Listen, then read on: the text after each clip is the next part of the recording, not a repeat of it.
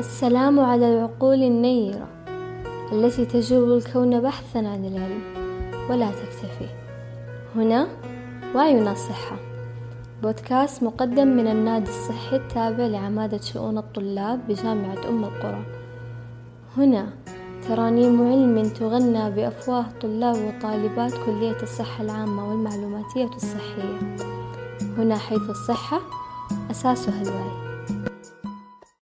بسم الله الرحمن الرحيم. أولى حلقات بودكاست وعينا صحة. عبد الله العتيبي طالب توعية وتعزيز صحي في السنة الثانية ومقدم للبودكاست.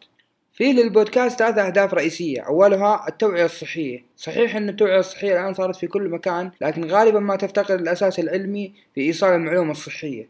فالبودكاست بيحل هذه المشكلة من خلال تقديم التوعية الصحية على أيدي طلاب مختصين في هذا المجال. أما الهدف الثاني من أهداف البودكاست فهو رفع وعي الناس عن كلية الصحة العامة والمعلوماتية الصحية. الناس ما تعرف إيش هي الكلية إيش تخصصات الكلية وإيش الخدمات المقدمة من الأخصائيين الخريجين من الكلية. فكل هذا حتوضح إن شاء الله بالحلقات القادمة.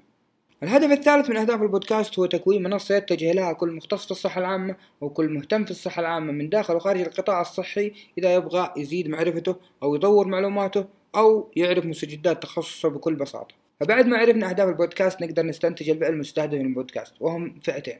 كل شخص مهتم بالتوعية الصحية والوعي الصحي وبزيادة معرفته الصحية أو كل شخص مهتم بالصحة العامة ومتخصص فيها. قد يسأل سائل ويقول ليش اخترتوا البودكاست بالذات وما اخترتوا مثلا مقاطع فيديو تنزلونها في اليوتيوب وتتكلمون عن تخصصاتكم وتنزلون فيها توعية صحية زي الكل مثلا؟ وخلصنا ليش بادين شيء جديد؟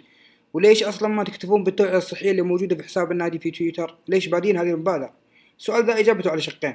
الشق الأول أن البودكاست هو الطريقة الأمثل والأسهل في إيصال المعلومة الصحية بدون تكلف زائد فيها أو بدون تقصير في حق المعلومة نفسها. والشق الثاني أن التوعية الصحية الموجودة في تويتر هي فقط مشاركات النادي في الأيام العالمية. أما التوعية اللي بتطبق في البودكاست حتكون شيء آخر حيكون شيء مميز إن شاء الله. الإجابة على هذا السؤال تقودنا إلى محور آخر. ألا وهو أن البودكاست في المقام الأول مساحة لطلاب كلية الصحة العامة والمعلوماتية الصحية يوضحون فيها خبراتهم وأيضا يوضحون فيها أهمية التخصصات تبعهم وأيضا يثبتون فيها وجودهم بين الكليات الصحية في جامعة أم القرى وأيضا بين كليات الصحة العامة في المملكة العربية السعودية ككل. أما تقسيم وتصنيف الحلقات في البودكاست فسيكون على ستة أقسام رئيسية. أولها وعينا صحة بابليك هيلث وراح نتكلم فيه عن الصحة العامة كعلم وعلاقته بالتخصصات المتفرعة منه. ووعينا صحة يقظة وسيكون تصنيف خاص للحلقات اللي راح نقدم فيها توعية وتثقيف صحي. وعينا صحة وبائي وعينا صحة بيئي وعينا صحة مثقف وعينا صحة معلوماتي وستكون أربع تصنيفات لحلقات التخصصات الأربعة.